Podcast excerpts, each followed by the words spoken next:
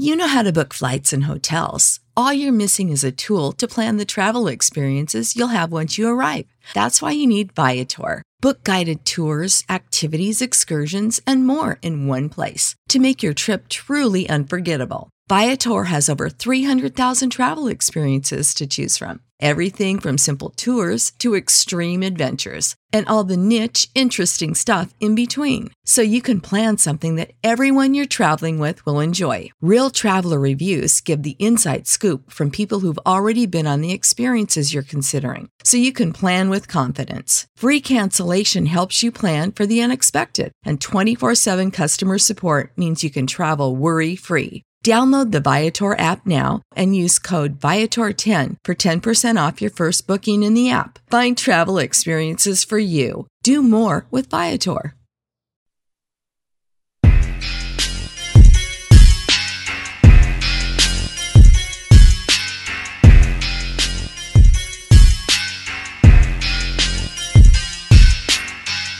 Welcome in to the House of L podcast. I am your host, Lawrence Holmes, and I am very much looking forward to you hearing this episode, episode 67 of the podcast. Thanks to everyone who checked out the Jason Goff episode, episode 66. It was a lot of fun. It was uh I was glad that I kind of broke the podcast rule. My rule was that I wasn't going to like have someone return on the podcast until I'd kind of done a round robin. But there's so many people in Chicago media who knew whenever I was going to get back to, to Jason being on the pod. I'm glad that he was available. I love talking with him about the business. I'm really proud of him. I'm very happy for him that he has found a space at, at both Big Ten Sirius and now I this ESPN thing, man, I I think it's going to be huge for Jason. I think he's going to do really well and move up very, very quickly. So be paying attention to that. Be following him on Twitter and whatnot and see what's going on with the Goff. Today's episode, I'm jacked about today's episode because Dave Helem is has been a friend of mine for the last few years. Like we go to the same barber, which is what you'll hear us starting the conversation with our, our, our guy Rico in Hyde Park. Shout out to everyone at the barbershop, my man Nolan, my man Elliot. We uh we have the same barber and he's been a fan of the show for a while and he hit me up one day and said, "Look, I'm a comedian." And I was like, "Okay, cool. Great. When can I see you?" And he said, I do a show every month at North Bar. You should come and check it out. So I went and checked out his show and I was like, man, this dude is really funny and is very relatable. He's a former CPS teacher. And he quit being a teacher because he, being a teacher is hard. And he really wanted to, he really wanted to focus in on comedy. Like that made him happy. He's a funny dude. So he started doing that, and his rise in the comedy world has been tremendous.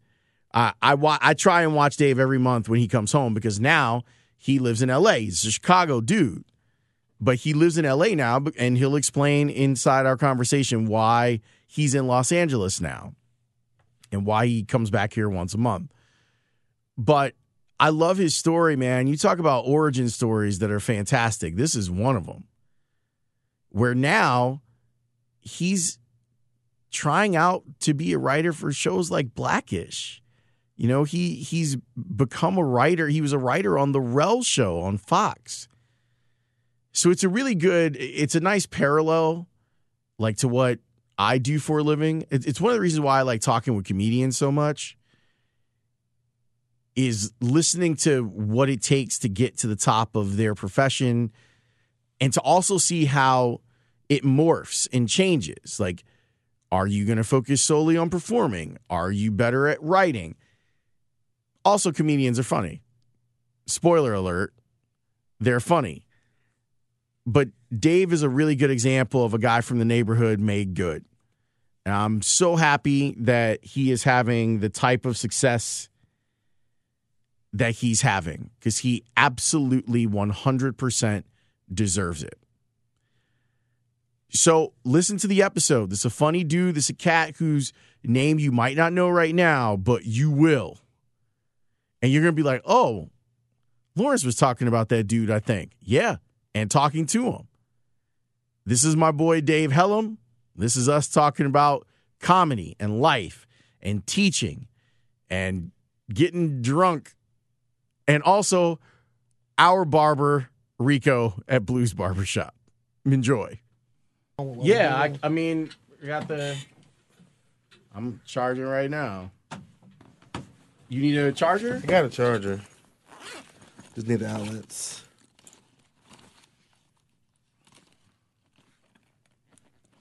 Whew. Yeah. Let me just say this. Yesterday was a wild day, sir. You text me, and I was like, "Yeah, I'm coming." You could have said no, man. You could have totally said I would have understood. Nah, man of my word, I would brother. have understood. So I'm recording right now. I'm already recording. I don't even do intros no more. I just I'll do the front and back later. We're we're just here. I got you. We just out here. I have a question for you to start things off. It it pertains to both of us. Okay. What do you do when your barber says he's only cutting on Thursday, Friday, and Saturday? are, are you then are would you be allowed to leave your barber if they put those type of restrictions on when you could get your haircut? I'm a barber cheater. You know what I'm saying? I'm, I'm not. I'm a non-monogamous uh, client. So like, you know, if you want to make these rules up and you say that you can't do these things, that means I get to step out on you. You know what I'm saying? And, and go and get my freak on with other barbers. Now, here's, here's the only bad part. You might you might get burnt. Okay. When you, Sure. When you cheat, you might come back with a with VD, and that's a that's a fucked up lining, or because like your barber knows how to cut your hair, right? Rico, and you, you you know how how uh he knows how to cut my hair too. I mean, it's our barber, right? So like when when they're a superstar and they're they're a food porn person like like like our barber is. Our barber's a famous person. Okay? Super famous, like more famous than us combined. He's like Hyde Park famous, but I, I love him very much. You know that's the thing, Hyde Park famous, where you're like only famous on 53rd Street. You're only famous between like 51st and 56. No, I said what I said. Just 53rd? 53rd. He only gets 53rd. between Cottage Grove and, and, and Lake Park.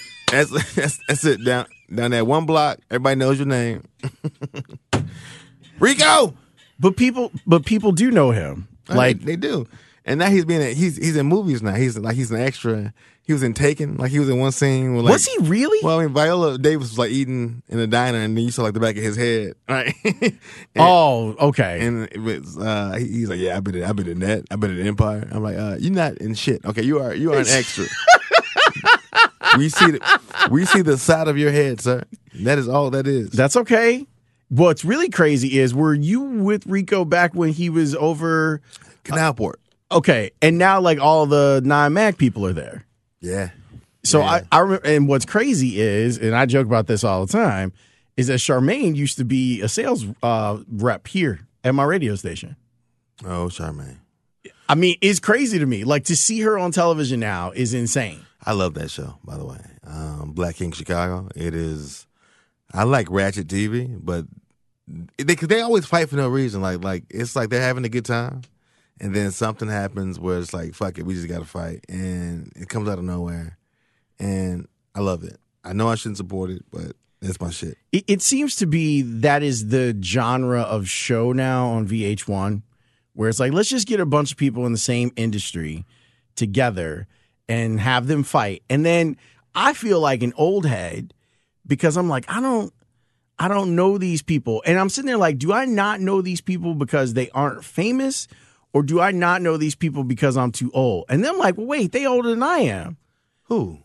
Well, I mean, like I know who Stevie J is. oh yeah, Stevie- right. But Stevie J's damn near fifty. He just wears all the shit. In his That's hand, that's right? my point. But I don't know who who Carly is. Like I don't know who some of these people are on Love and Hip Hop. You don't need to know anybody except Cardi B. Like, like she made it out the trap, and now she's free. She found her offset, and but other than that, no one gives a fuck, man. Like, I just watch it for the fights. I like, I, I, it's bad, but I really like seeing black on black violence on VH1. Why? I don't know because it's not like it's not like I like it for real, but it's just entertaining when somebody gets hit with a stiletto. Right. Like, It's a lot of shoe throwing. Man. Like that's a thing. And if you if you think about where else would you see Yung Joc in life outside of outside of reality TV? Why does he have blue hair? Why does he have so many things? Why, Or why- a perm. Why does he have a perm? Why is his name Yung Joc? You mean you got to go to Old Jock now? well, he's not young. It's true. It's like it's like Young Jeezy is just Jeezy. Jeezy's like fifty. You just Jeezy now, right? And Dr. Dre's not a doctor. I just call him Dre. Like I, I don't I don't I don't give people names that they, they don't deserve. You can call him billionaire now. Yeah, that's true. But you're not a doctor, son. Well, actually, you might be a doctor because Missy just got an honorary doctorate. Did you see her speech? I thought it was pretty great. No, I didn't see it. She she was talking about how she got uh how people kept doubting her like throughout the beginning of her career and that she used to see back in the day like it would be her song but they would have a model in the video and that it really bothered her. Oh yeah. You remember like there that was like a whole thing in the Like the, the late 80s and C+C Music Factory. a hundred percent. No, no, no. Actually, With Martha Wash, right? It was Martha Wash doing the singing. Yeah, I think there's a woman that was in LL Cool J's doing it video that that did the same thing um, because they put somebody else, even though it was a bigger woman that was talking. That's messed up. It's way messed up. You've like gotten a little brand new lately, I've noticed. How so? You're vegan now. Oh, vegetarian. Well, actually, pescatarian. I still have fish every once in a while. All right, that's good. So how's that going? It's good, man. I'm trying. If I could stop the alcohol, that would be great. Like, like, like that, that, that is my downfall because, like, as a comic, we're out every night kicking it. And I told you last night was too real. I'm in town for this uh, show called True TV's Laugh Tracks at the Promontory on the South Side. On, uh, and it, they bring in like some of the country's best comics, and they tape their live sets, and then they do um, a recreation of their jokes uh, with a with the voiceover with with actual actors and, a live sketch. It's really amazing. I did it last season. Anyway, last last night was Chris Redd from SNL, my guy T. Murph, Just Niche, and Donnell Rawlings, aka Ashy Larry, and it was like the first night of the taping, so people were just kind of like. They're like, we want to die tonight, right? So like everybody was just out at the promontory, just losing their damn mind, and I, I probably smell very interesting right now because like it, it, it it's just it was a hell of a time, man. Now you you never like shower, but you'd be like, man, you know, it's still in me. I smell it. No, no, I, uh, I've, I've had those nights. It, they're few and far between for me because I don't drink that much. But when you go, like when you go hard, Man, I went hard. and you're just sitting there, like I got to get this out of my pore. Like it's in my pores. I'm about to get a Divvy bike and just ride back to the no, no, don't not today. Not Not, today? in your denim. Not don't don't be out there in the sun in your denim on my the skull bike. you They can't be they like Dave Helem passed away. had a stroke on Michigan and Lake. he was wearing tight khakis, a denim jacket, and a scully, even though it was 80 degrees. Yeah, we can't have that. We have this when we're recording. It's you know, there. This is the first time we've had two back to back nights. See, you've been out in L.A. So every every day is like this in LA. I know, but every day. it has not been this here. It has been.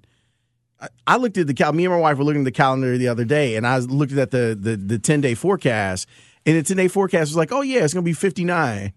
I'm like, it's June. like, and I get the whole like I was born and raised here. I get the whole Chicago. Oh, you're from Chicago. You're supposed to know. Look, it's June. I shouldn't be seeing 59 as a high. I get it, bro. I just did, I, I didn't realize how bad it was in terms of, until I got here because I got back here on Friday for my show, right? And it's been pretty shitty until yesterday and today. So I get why people come out like like outside right now on Michigan Avenue. I was by the Art Institute, and it was everybody was outside trying to fight for the for the sidewalk. The Bucket Boys, tourists from Wisconsin. It was a marching band from the hood, from the South Side that was out there. Uh, just random white people. Um, They didn't have the, the rifle crew out there. Were they out there? no, no, no, twirling. no, no, no. This is, this is just a regular black marching band. But the Bucket Boys out there with their shirts off, scaring all the white people, right? And I was like, put y'all shirts on, like, cause y'all, y'all y'all play the buckets like drums. I get it, but it's just too much for some white folks. Like, like to have like the guys on the buckets with the shirts off and the dreads, they ain't ready for that. So they needed like the the Miami like chain, like like like around their necks as, as, they beat the buckets. Um, I don't know what I'm saying right now. I'm probably still drunk. Okay, all right. Can we talk about last Friday's show? Can we? I would like to talk about it, Oh. and I would like to just give you my perspective because I didn't I didn't get a chance to talk. I was talking with Felonious about this though. Oh, okay. So so I'm sitting there in the corner. You know, you come home, I come out. I want to I want to see the show. I'm a huge fan uh, of a dope ass comedy show at North Bar, and I'm sitting there, and Mel was sick, so she didn't come. And I'm like, okay, I'm ready to look. I'm looking at the lineup. Like, there's some comedians here that I really want to see. The audience participation uh, portion of the show, which is not really a thing in stand up comedy, Let's talk about this. it really annoyed me. Like as as someone who was there to watch you and to watch the comedians, I was annoyed at how much people wanted to interject themselves into the show. So what's what's the right way to deal with it and what was your feeling about it? Well, they're banned from my show forever. Those, those those four chicks, and then that one person who brought the other people. And I met her at a show, and guess where? Guess where? Guess how I met her? How?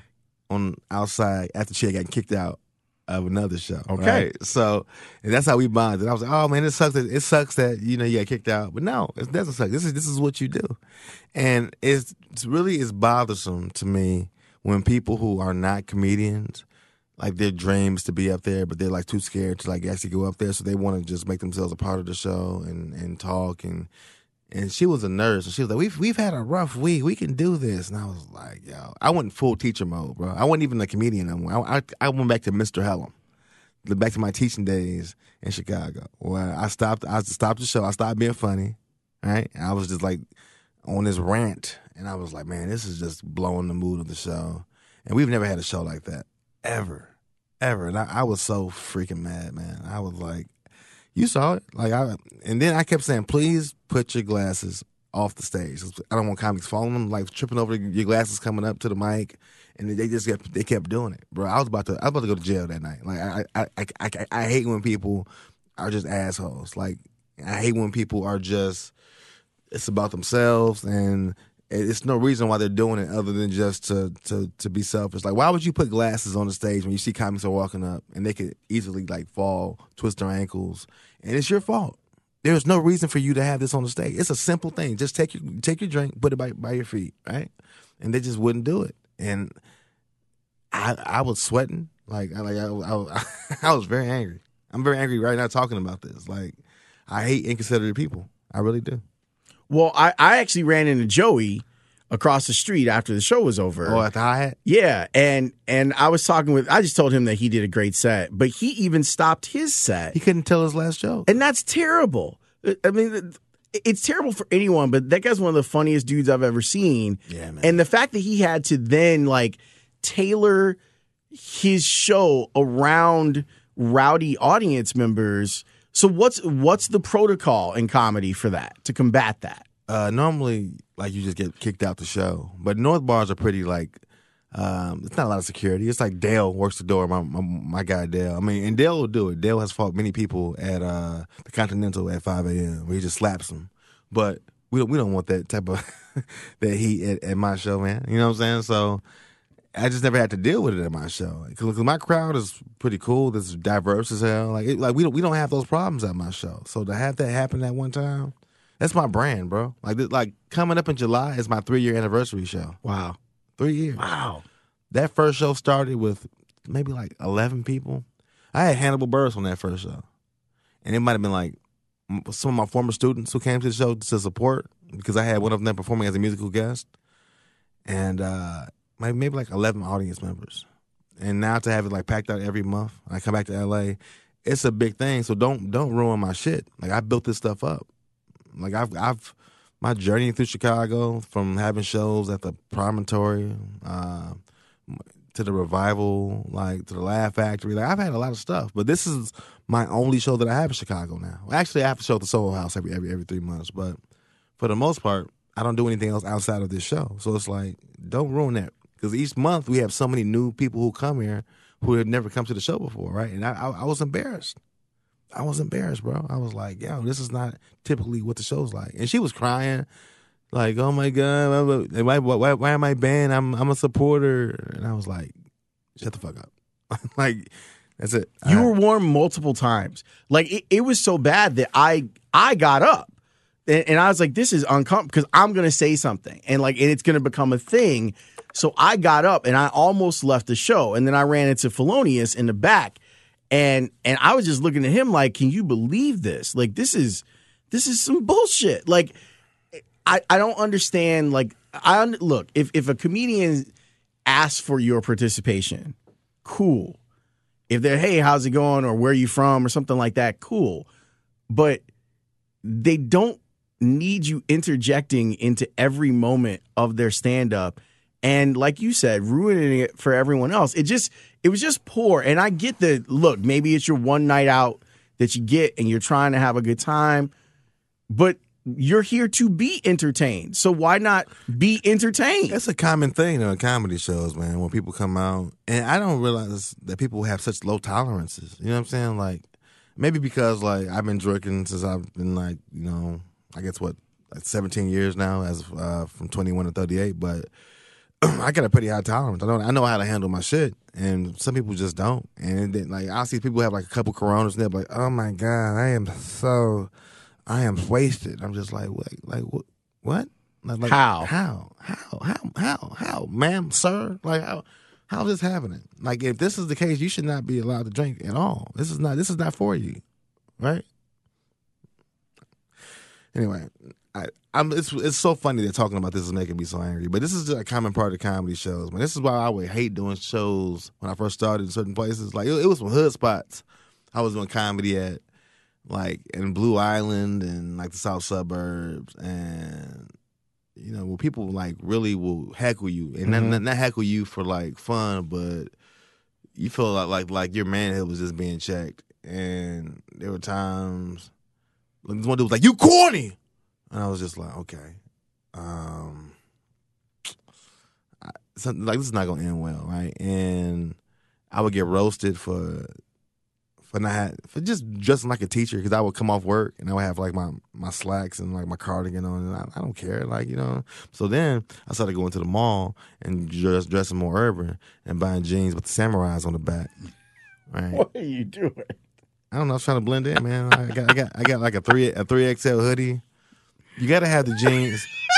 you gotta have the jeans where the pockets are uh, three dimensional. They where they come out like vampire, like, like, like vampire capes, like, and there's a button on the on the back of them.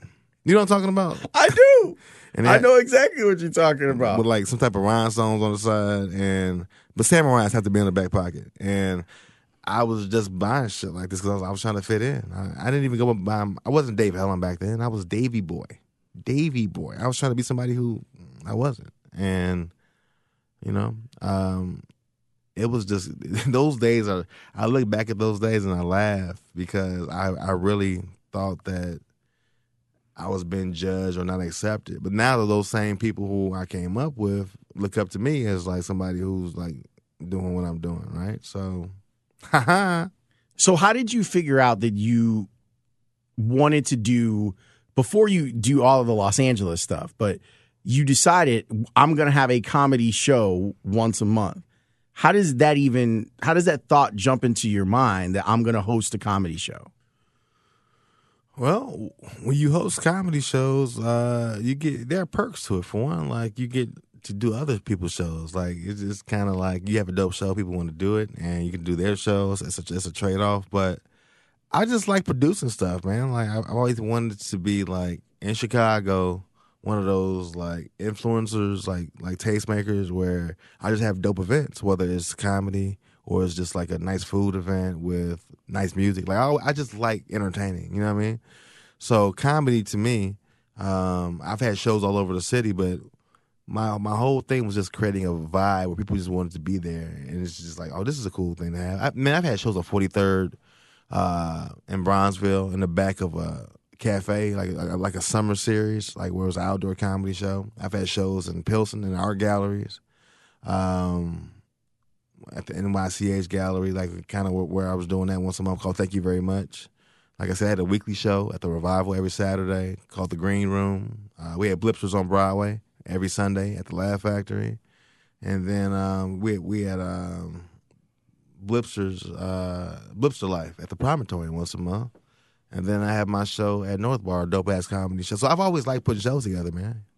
You know, and I, I realize that the more shows you produce and the better they are, the more the more kind of like quote unquote juice you get in terms of in terms of like the the comedy scene. Like people want to be a part of dope stuff, and when you have when you produce those things, like you know, it's kind of a cool thing. Like, yeah, you know what, I am doing this, and I, I just I just enjoy producing good shows, and, and also I want to do stuff for the Chicago comedy scene because because I live in LA now.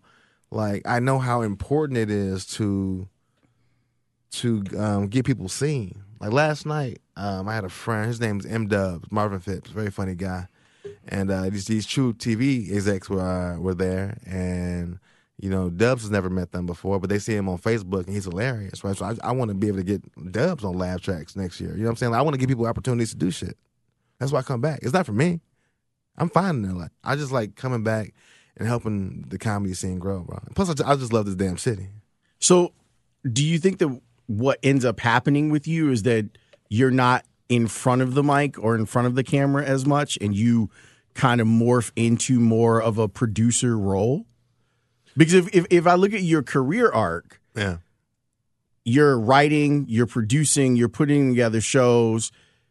Do you still like actually doing comedy, or is is it more exciting to No, help other people do it? It's, I mean, it's both. It's, it's not mutually exclusive. You know what I mean? Like, I, I really, I think I'm one of the best comics in the country. I'm not I'm like no bullshit. It's just, um, I mean, I'm not- how can I say this without, without, without sounding bitter? Like, I like doing what I'm doing, but this is allows me to control what I can control. I I, I want to do other comedy. I want to be on Netflix, I, but I'm not right now. You know what I'm saying? So it's one of those things where like until that happens, I'm just going to keep producing shows that are quality and keep doing that. But then when, when people come to the show and they see me on my sets, like they're going to see that I'm funny. But a lot of times people say, "Well, are you are you going to tell jokes?" What you mean? Well, you're hosting. I'm like, yeah, I'm gonna tell jokes, but you know, people don't they don't really get to see me do a full set a lot of times. But if you see me do a half hour or 45 minutes, you're gonna be like, yo, that dude's that dude's amazing. You know, you've seen like my jokes on True TV and and stuff like that. So I don't know. But I think people sometimes forget that it's that uh, I still I still got these hands on this comedy shit. I just like producing and, and, and letting other folks shine. Sometimes I'll just be tired, man. I fly in from LA, and then I go for, I go from uh, O'Hare. I take the blue line. I see people smoking stuff. Uh, I saw some kids today, man. I was just like, really? Before school? Um, I, I was out for a walk by Mount Carmel, and I was just going, y'all already? It's seven fifteen in the morning. Y'all high already? I mean, that's nothing new, man. Come on, it was. I all- know it's just I don't, as I get older, I guess I'm I'm probably more like taken aback by Get off it. my lawn. It's very much get off my lawn. Get off my lawn, Lawrence. your- your- Lawrence, get off my lawn. Home. Get your damn dog off my lawn too. I'll be seeing y'all. Yo, what's crazy? Like, like you're a Southsider, right? So that area is changing so much. It's like gentrified. I saw a white dude skateboarding down King Drive, going like southbound, and I was like, they gonna beat, they gonna beat your ass. Like, I was like, get off the skateboard. but, but I also realized that they're not gonna beat his ass. Like, he's gonna be fine. But the audacity to, to, to just like, because once you get past like 55th and King going southbound. It gets a little. Uh, a little if if you stay on King, so like you almost have to stay within the boundaries of UFC East. Yeah. It's got to be cottage to to the lake. If you go any further west than that, oh man, you're still gonna run into some issues. my friends from LA got an Airbnb recently, and it was off like forty third, but it was west of. So like 43rd and like Champlain, like around there. Yeah, yeah, bruh. bruh. When I tell you, as a black person, and I'm just, I'm scared. I'm like, you know what? Um, it was a, it was a, it was an Airbnb. and in the back, they had a, a dog house with an antenna on the top, and The dog got cable. It wasn't even a dog. It wasn't, there was no dog there. I was like, what the, what the fuck is this? And I don't know what part. I think it's Englewood, but the the Airbnb was nice itself. But I was just like, this is crazy, man. Like, no, I'm not. I stay east myself. I've been. I, I went to Marian Catholic, man. Like, I ain't no thug. You know? I ain't no thug, man. Like, I'm not. I'm not putting myself in in, in harm's way. But it's, it's some places in Chicago. Like, I'm I'm just not going. We, we- get a bad rep in Chicago. Chicago's a, re- a really great city, but there are pockets where you just you you should not be there. I agree with you. Englewood will be next though. Englewood will be the next. They're going to call that West Hyde Park soon. It's it's not. I mean, Woodlawn has already kind of gotten annexed. You know, like it's kind of already been annexed, and with the Obama It library. That's coming great. in, it's gonna. It's you see some stuff like I, I walk past like from the time that I bought my place, and I have a I have a condo in Kenwood too um, that I rent out, and from the time I bought that place to now, I mean, obviously it's a long time, but the changes that have happened have been amazing. it's if you own property, gentrification is your friend. It is. it is right. It's not. It's not a bad thing, and, and uh, people get mad about this because it, it, it drives the prices up on the rent, but it also drives up the, the prices on the property value if you own property. So what? What? What's the message in all of this? Get some goddamn property, right, and enjoy it. And when you see the people building their community gardens outside of crack houses, right, and and that's what it is. You just enjoy that shit, man. I told I told my wife, Dave, I was we were walking down by 65th and Woodlawn because you know that they have the garden there. There's the community garden. That's exactly the one I'm talking about. I know it's the one that you're talking about. And and there's a lot of buildings that are going up. Yeah. And my wife said, you know, do you think that someone's gonna buy that land and then put houses? And I was like, oh no, no, no, no, no. I was like, your people, because my wife is white. I was like, your people are here now, and they will they will pick up arms for the community garden. It might not be a lot of other things that they're gonna pick up arms for, but you're not taking them tomato plants. I can tell you that. That should be a movie. Like, remember, like how, how in Breaking, in Breaking Electric Boogaloo, like I think, I think they were trying to like build. Uh, But they were tearing down the community center, Right. But- Miracles, right? Wasn't it Miracles? I that I don't know. That, that white girl was so fine, but Kelly, damn man, man. She was- Lucinda Dickey is the name of the oh actress. she was bad, bro. Um, but they should be a movie um, called like White Breaking, where they just save a community garden.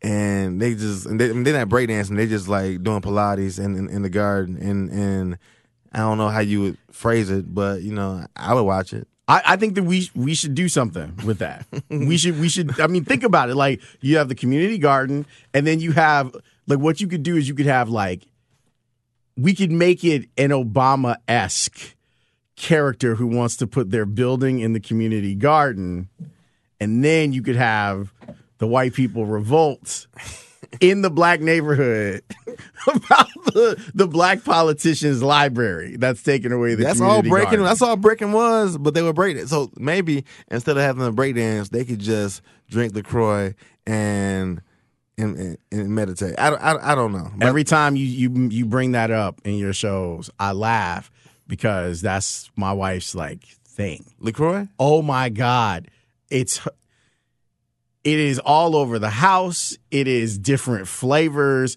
and I'm like, this is bubble water. Like this is not even good. They got Buble now. Uh, Buble. yeah, the, have you seen that? No. B U B L E. It's, like a, a competitor to Lacroix. It's like Pepsi and Coke. You know, it's like the same shit, man. But to be honest, it's it's it's not that bad. The the, the flavor water and Come on. Let's say okay. Let's let's talk about this, man. I didn't know that people were so afraid of uh, calories and, and like so much. So like and being a black person, like like if you bring Lacroix or diet soda or pop to any like cookout, somebody gonna beat your ass, right? we should do Facts. a challenge. We just we like we, we just drive around to, to like black cookouts on the south side and see how many Diet Cokes we can find. No, we bring the Lacroix to people, and we and then we just record their their, their reactions. As we're running to the car, because that's what's to happen. They're to be throwing those things. It's at like us. the Pepsi challenge. Like you know, they used to be like they would like have you have like Pepsi or Coke, and then they would drink it. They would, mm, I like Pepsi more. We- We're not gonna give them a choice. We're just gonna hand them Lacroix, and we're gonna record their reaction. They gonna be like, mm mm, this nasty as fuck, right? And then And they're to be throwing them cans at us, man. Them half full cans. That's what's to happen to us. oh man, with the LaCroix. But yeah, anyway, back to the gentrification thing. It's it's such a complicated issue, obviously. But I I did tell Mel, I was like, these people will kill you over that community garden. Like that's a the one over at 61st and Woodlawn. Them people are try try and take it and see what happens. Uh, I'm- I, I definitely agree, bro. My issue though, I'm thinking about this as a, as a South Sider. I go to a lot of Cubs games, right? And you know, Wrigleyville is its own as its own thing. It's so many businesses, so many bars. It makes a lot of money for the, for the the community, right? Um, with, with the South Side being gentrified and having more people coming with, and you know, more money is being spent, we got to get more shit around the White Sox Stadium, man. Like, like, like I, I went to a game recently, and it's like I mean, maybe they want it like that, where it's like you, you can only go to like the park across the street, the, the bar. What- what- Yeah, the ChiSox bar yeah. that they had, like that's their own thing. And it's dope. Like they have their menu is, is Gibson's. It's Like, great, but that's the only shit. Like, like it's you got to walk all the way to Halsted before you It's like a hot dog spot that's like further down on 31st. Yeah, you know what I'm saying. That's really good too. But it's like, yo, if you we need to put more stuff on the south side to to make it pop more because like Hyde Park is great. Like Hyde Park is booming. They're putting the Trader Joe's, aka white Aldi's. Um, That's what it is. It is. Um, where Treasure Island used to be. Like, I love Hyde Park. I actually think that we have too much in Hyde Park now. Like On- it's already On like that one street. 53rd. Like it's just downtown Hyde. It's called downtown Hyde Park now, Dave. I don't know if you No, I didn't know that. if you realize like seriously on Lakeshore Drive, there's now a sign if you're getting off of 53rd how you have Street. a downtown for a place that's two streets? I don't know, but we have now become downtown It's fifty fifth uptown? Like, like, like, like, like, how do you have a downtown with with, with two damn streets? My guess is 57th is uptown. That's my guess. Is 57th is uptown? because Hyde Park goes from fifty first to fifty seventh, right? It's, it's it's six blocks. 51st to 59th, but the university is cutting off Oh, some okay, of you know that. I take that. That's a- 51st to the midway. Let's a- say that. That's a mile. That's that's one mile, and let's say like that's the length is one mile. And Cottage to Stony. That's so that's eight hundred west to sixteen. So it, it- it's literally a one mile by one mile. I'm a, I should be a math teacher. Okay, I know these numbers, bitch. All right, all right. So it's, it's You know the grid? I know the grid, but that's how I used to teach. Um, I used to actually teach uh, that to the, to the kids because math they, they teach you so much bullshit. But I, I would to teach my kids how to how to use the grid so that, that they would know, like without using the GPS, like where they're going and how far it would take and how far it would be. Man, like you know, remember remember when you were in grade school, they gave you they gave you grip grip uh, graph paper, right? And the graph paper you would make like a x x y axis, and you had to plot stuff, plot points Oh yeah. right? So I would teach that, but I would teach it with actual Chicago stuff, right? So at the center of the grid would be um, State and Madison because that is the that's like zero zero on both of them, right? And I would give the kids like different pinpoints and around the city. Like I would give them like like stadiums. I would give them like United Center, Soldier Field, right? So I would say. If, if if it's from this point to this point, um, what is the distance using the Pythagorean theorem? You know what I'm saying? Like how far how far north would you have to go? And I'm sorry, so to go, go to United Center to Soldier Field, let's say that, right? How far east would you have to go, and how far south would you have to go, and then take the use the Pythagorean theorem to figure out how far that would be an actual mile. And they really enjoyed that. You know what I'm saying? it's practical and that's I, in education i think that's something that's become more important is yes you can talk about all of the theory stuff and i you know i, I know i'm going to sound kind of like a dick because i just finished grad school but Oh yeah. the the th- what really annoyed me as a student at this point in my life was all the theory that I kept seeing. I was like, nah, there's no practical use for that, what you're talking about. And what you're saying is that the educational experience, when you make it practical, you have more of a buy in. Like kids can actually buy into the idea of, oh, this is how I work the grid. Now, you know how I know why it's important? My own experience. My own experience was South. Like my whole life was South. We grew up in Roseland or 100, 111th and Halsted, like around there. Okay. Moved out to Homewood specifically for me to go to HF when I was 14. And my grammar school was on 95th and Harvard. Okay. What I didn't understand about the North Side, and it took me like a couple days to figure it out once I got to DePaul, I was like, why are the numbers going the other way? Right. Like I couldn't like I was like, what? Why why are these numbers getting bigger? And I'm like, that doesn't make any sense to me because I never spent any time north of Madison. Well, nobody ever taught you that like the numbers south are almost like negative numbers, and like the numbers north on the north side are kind of like positive numbers because they're going in different different ways, right? But once somebody explains it, you're like, ah, oh, it's very simple, right?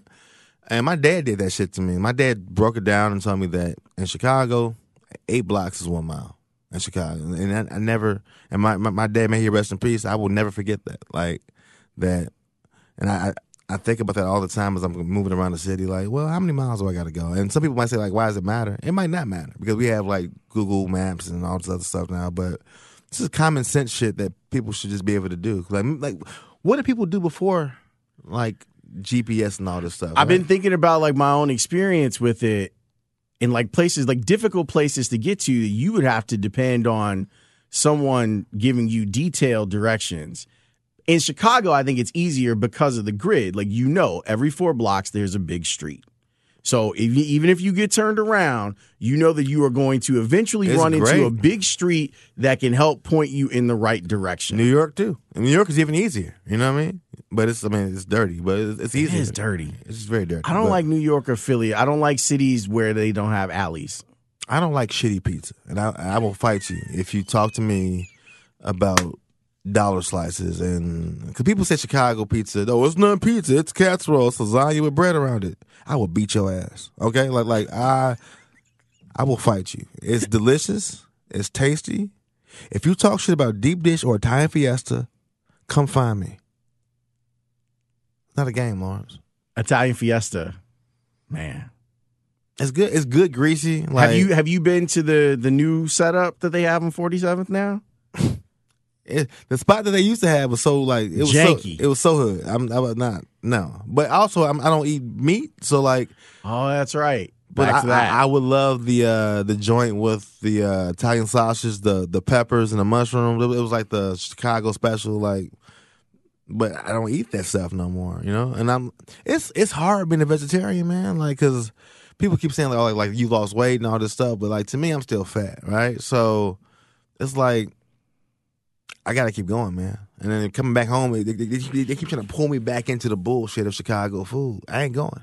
I'm not going, bro. So, so what do you do like in, in, a night like last night where you were out kicking it with the other comedians hard, and it, you're looking for late night food to soak up some of that alcohol? What's your go to now? It's more alcohol, man. It's not even food. If I'm gonna have this, this sounds so crazy, but you know how they say like alcohol is empty calories it's still calories. it's true. so I'm like, you know what? If I'm not gonna eat, I'm in Long Island, whatever, you know. Um, or I'll just uh, go to 7-Eleven and get a cheese stick. I mean, that's fair. you don't know how long it's been there, but it's fine. I mean, they have food at 7-Eleven. I'm like, how? How like they have these things I used to eat when, when I was eating meat, like these pieces of cheese with, with like the prosciutto wrapped around them. Mm-hmm. Oh my god, I would have like four of those at one time with with a Gatorade, and I would just it was like it's better than sex, man. Just just just eating those and go to sleep in the Uber and whatever. Uh, Lawrence, I, am I'm, I'm not trying to. Want a pro tip on 7-Eleven? Remember how good lemon cookies were when we were a kid? Lemon cookies? You never had a lemon cookie? I didn't. I have them. I don't think they're that great. But yeah. 7 Eleven lemon cookies are for real. Really? Mm-hmm. They're I'm- like a dollar. I'm more of a peanut butter cookie guy. Oh, okay. There's nothing wrong with that. They have those too. You can get like two for a dollar, like two little packages for a dollar, and the lemon cookies are out of this world. Are they like the stuff with the cream in the middle? yeah. Oh, I know what you're talking about. Okay, yeah. They're so good. Like I was blown away. It was one of those days where like you wanted something and be like, I don't know, nothing's like hitting you. And you walk past like, oh, lemon cookies. I remember these when I was a kid. Remember we had strawberry cookies too? yeah, and, great. And I was like, these can't be as good as what I remember, lemon cookies. And I opened them up and I was like, damn if these are not fantastic. I used to like them with milk. You, you, you dip them in the milk and then you eat them. I was I was a fat kid. I, I, I, There's nothing wrong. Like, there's nothing inherently fat about dipping cookies in milk. It's like the whole thing. That's the bit. Like, that's the whole bit. Is you dip cookies in milk. yeah, but we didn't really grow up on like eating healthy shit. Like, like, That's we, true. We just grew up on just all like processed foods, like fish sticks and and uh, pizza rolls because it was I was it was like convenient to have all, all this stuff. We had three three boys in my house, you know, but like so my mom if we. It would take a lot more effort for her to like make food from scratch and do all this other shit. So we grew up on like microwave stuff. Remember uh, the the great line from Fonte? Is, uh, went to the repast and ate the same shit that killed him. Mm-hmm. I mean that. I mean it's it's a thing. It's absolutely a thing. So was the vegetarian deal, and was it was it based in you didn't want to harm animals, or was it based in you wanted to eat healthy? It's a it's a health thing. It's not about the animals. Uh, no disrespect to the animal lovers out there, but my best friend works for the University of Chicago, and he's a doctor.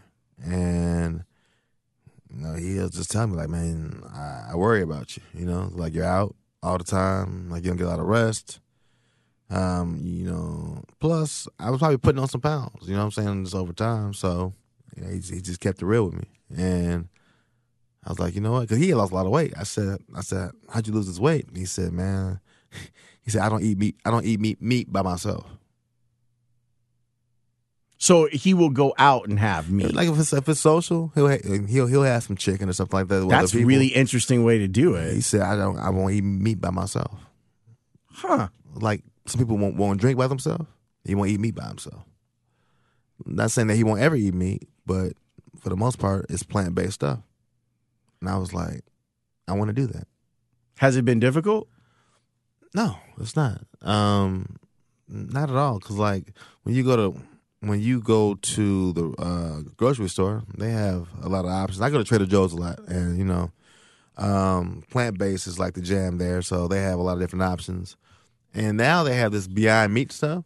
Like in L.A. where I live, there's a spot called Del Taco. They have these meatless tacos. They're so delicious. But I don't I don't eat fast food like that. But if I do, I, you can go to Chipotle. They got the sofritas, which is like the uh, the the fake meat situation going on. Or you You can go rice and, and yeah, beans. You, you don't even need it. yeah. honestly, like I think the meat is overrated. I don't miss it that much. I don't. You don't miss it as much as you thought you would when Mhm. you. I don't. It's it's one of those things where it's like, what when you think about meat. I'm asking you personally, what do you really enjoy? Like like what are things that you really enjoy eating? Like steak. A really nice steak or pepperoni on a pizza. Now, I like the steak too and pepperoni. So I just find things that can give me like a similar type of jam. So like I like mushrooms a lot because mushrooms when you when you cook them right and you and you, you season them and you you know you um put them put them on the uh, the stove with olive oil. It kind of has a steak like texture to it. Where it's Sure. not, it's not steak, but it's kind of like it's, it's similar to it, and it's fine. Mushroom burgers were like a big thing for a long time. So I, I completely get that. I, I'm trying not to take up all your time, but there's there's a couple more things I want to ask you about about. 'cause we haven't even talked about LA. What was the what has your LA experience been like and how different is it for you being a lifelong Chicagoan now transplanted out there? My only goal is to help people, man. And as long as I'm okay financially, like I'm, I'm not. When I, when I was teaching, I was hurting. When I was teaching high school, I was struggling out here in these streets, and I don't know why necessarily, but I found myself not being able to help out people. I just wasn't making enough money. We just don't make enough money as teachers, right? living check to check. And the last school I was at was like the lowest salary I'd ever made, and I was just kind of in a really bad place. So now living in, in L.A., writing for TV shows, the money's a lot better. It's like just straight up, right? And only thing about it is that you're not always working because things end, but you get residuals from like you know what you, what you worked on, or you might get unemployment for what you worked on until you get the next thing.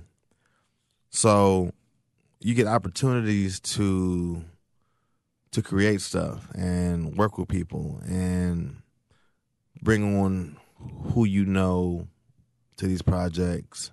That's really all this shit is, man. Like I'm putting you on game right now. Like it's a lot about who you know, because we're all funny people. We we can all write. Well, not everybody, but a lot of us can. So it's just a lot, a lot about who you know. So I come back home and I try to get people to to to leave Chicago, man. Like like like uh, they can come back and visit. They can come back and live if they want to, but you got to go for a little while, man. Like like these are comics I'm talking about. Like if you're if you're a regular person, a civilian, and you love Chicago, that's great. But but for the entertainment field, it's not a lot of jobs out here. So so why is that? I mean, going all the way back to Common, you know, Common just bounced, just was like, I'm out of here because there's why isn't there an, an entertainment infrastructure in a city this large?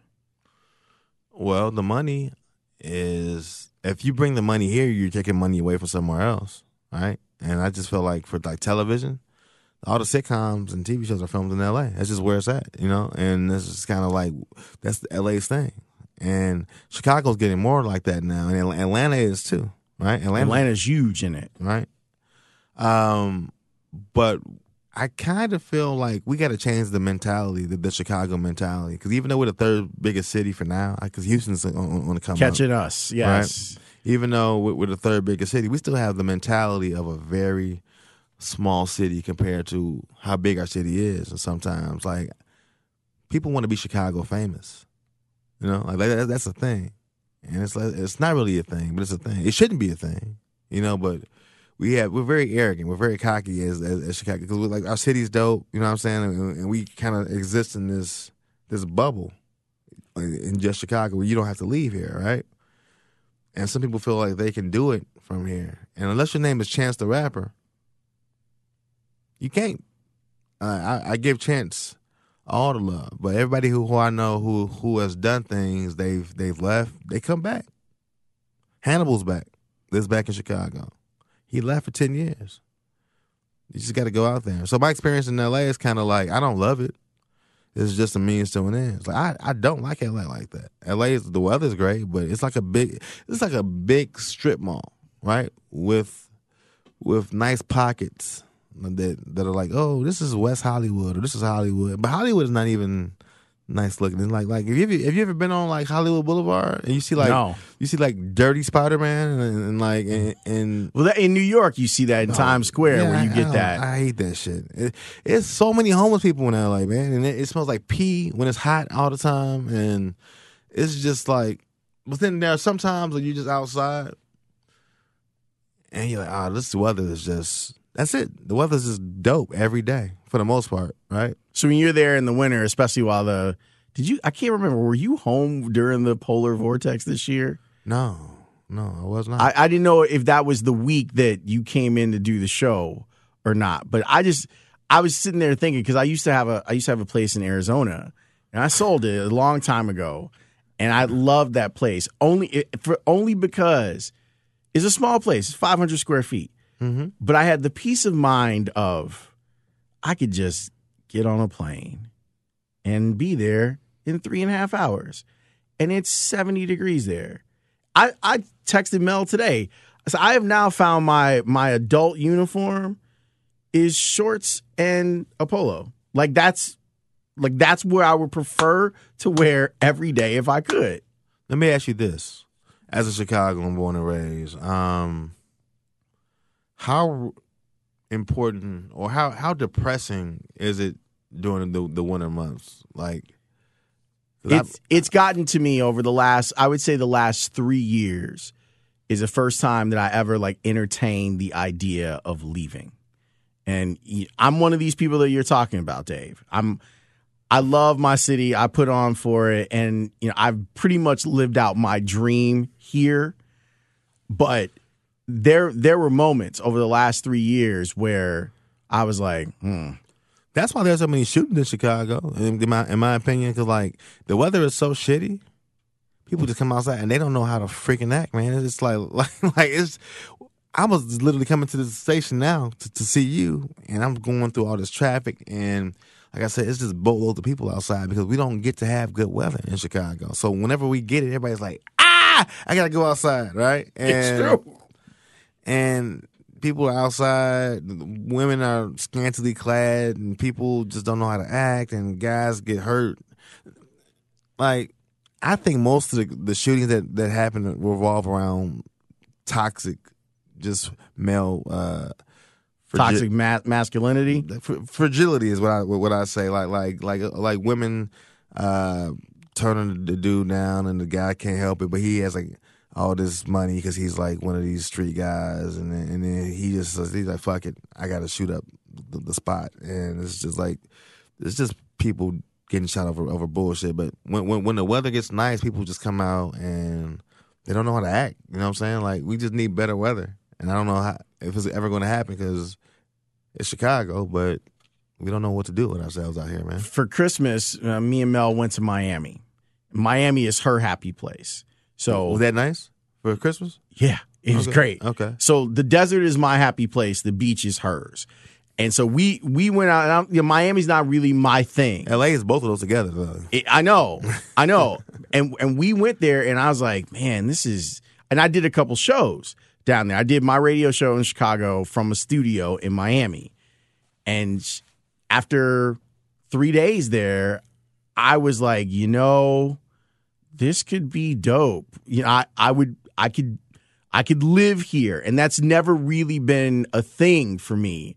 Of I could live somewhere else, and Miami definitely wasn't on my list of places. And I, I was like, man, this is all right. Like this is this is Like, can you imagine D Wade when he came back home? He was like, "What am I doing?" I couldn't understand why he signed. like I see, like I was like, he he does know that most of the NBA schedule is played in the winter, right? Because it's not going to be like what was going on in Miami, not not up in here. Plus, he's gonna have all sorts of people asking him for stuff coming back here. But you damn right. Like I, That was a failed experiment, but I do think if Rondo would have stayed healthy, that because remember we were up 2-0 on the Celtics, and then Rondo like broke his hand, I want to say, and then they, they they won the next four games. But those Chicago Bulls were not a bad team. Think about it. It was it was Jimmy Butler, it was Dwyane Wade, but old Dwyane Wade though. uh, Jimmy Butler, D Wade, Rondo. I mean, I, I forgot the other pieces, but with a with a better coach, we could have been something. Man. Bulls are going to be interesting for the next. Uh, I mean, I'm, I'm, I already know that there are people over there at 1901 West Madison that hate me.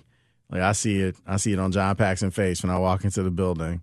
I know that we have beef, and You some, Pax? yeah, we got beef, and at some point it's going to come to a head. You're going to see a headline out in L.A. You're going to see a video of me yelling at him or him yelling at me. You'd be like, oh.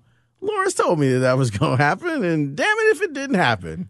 I mean, I'm a big Bulls fan. I honestly, I don't even mind Jim Boylen that much. I, I don't either. I actually think that I'm coming around on Jim Boylen. Like, I think that I like him. The problem is, is everything that happened to get to him.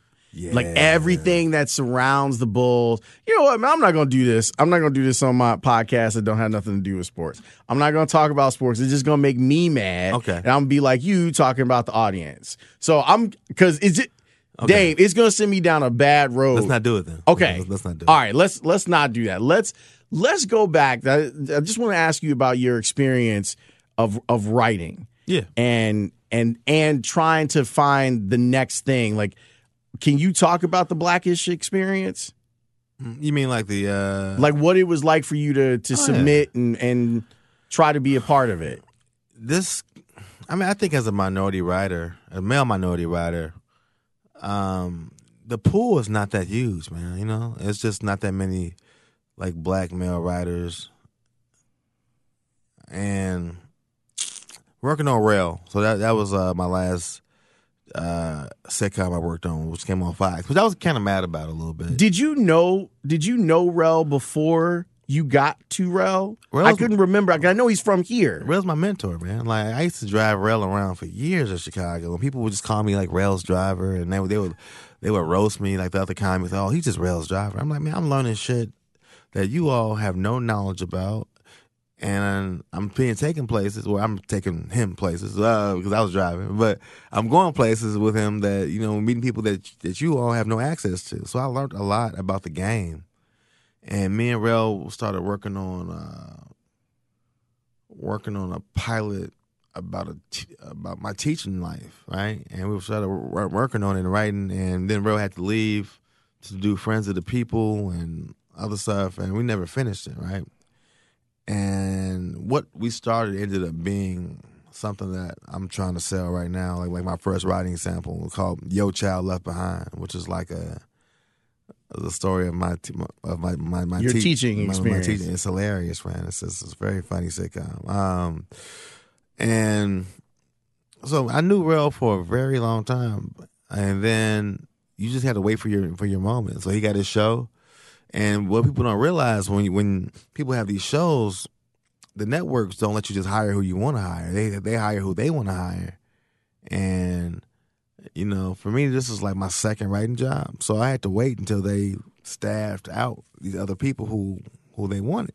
And then Rel kept saying like, you know, we're gonna try to bring you on. He's like, I know you're dope. I know I'm gonna try to get you on. And it's very frustrating. I didn't think it was gonna happen, and it happened. And that that that job was so dope. Every day, just going into a writer's room with some of the funniest, most creative minds. Like rest in peace, Kevin Barnett.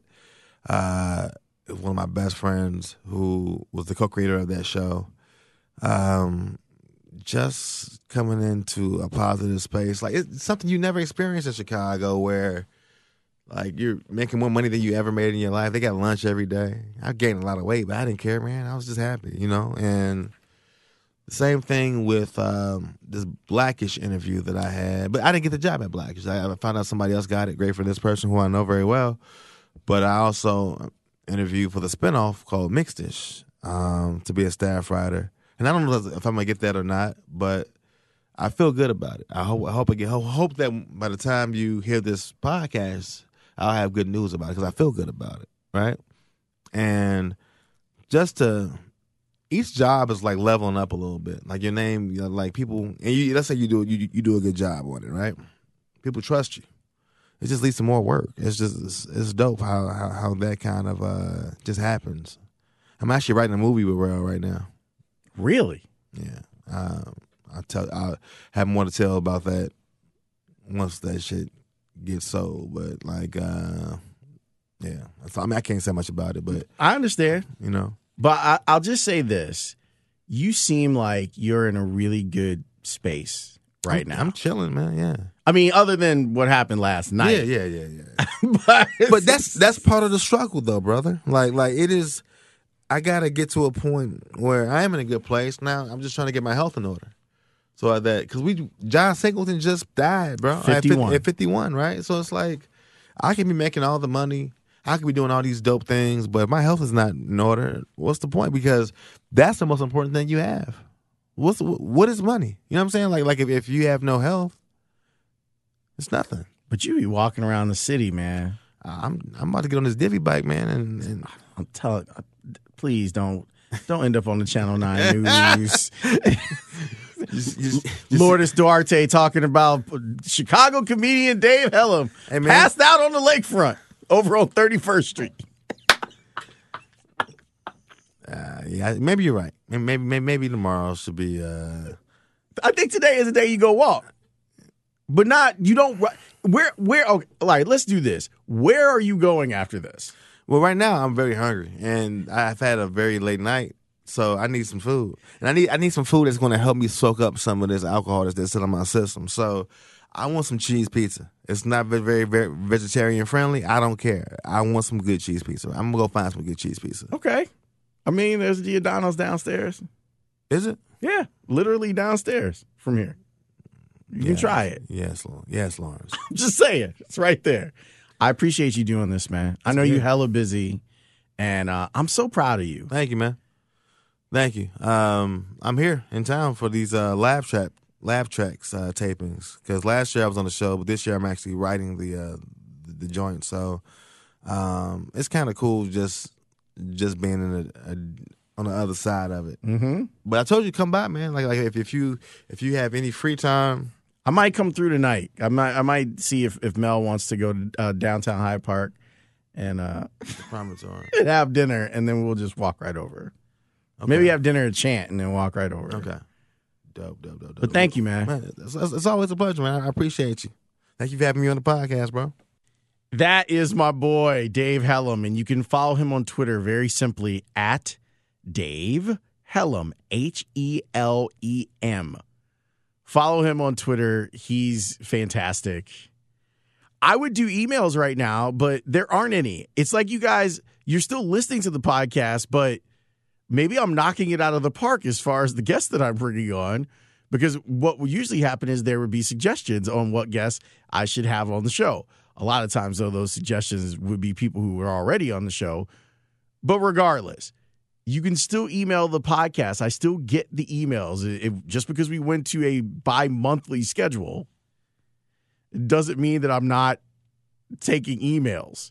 House of L podcast at gmail.com is the way that you can email it. But I'm, I'm glad that, that Dave had the time, that he was available. Uh, he's one of my favorites. I'm so happy for him. He's he's doing so well. And I'm telling you, he's one of them dudes that you're gonna be like, oh, a Chicago guy? Sweet. Always helpful. So I'm gonna get out your way. But I will tell you in, in closing of today's podcast, man, I can tell you right now that episode 68 is going to be Alex Brown. It's already done. We talked for two hours. A couple of uh, things I've shared on the show and on the Loho podcast, but I'm telling you, man, you're going to want to hear the whole thing. By the way, speaking of the Loho podcast, Loho Daily. If you like what I do here, I do more sportsy esque type stuff on Loho Daily. Just search for it. Same place where you're listening to this podcast. Just search for Loho Daily, and you'll see some of the cool stuff and the cool people in the sports world that I've talked to. But in two weeks, Alex Brown in studio talking about everything. Thanks for listening. Peace.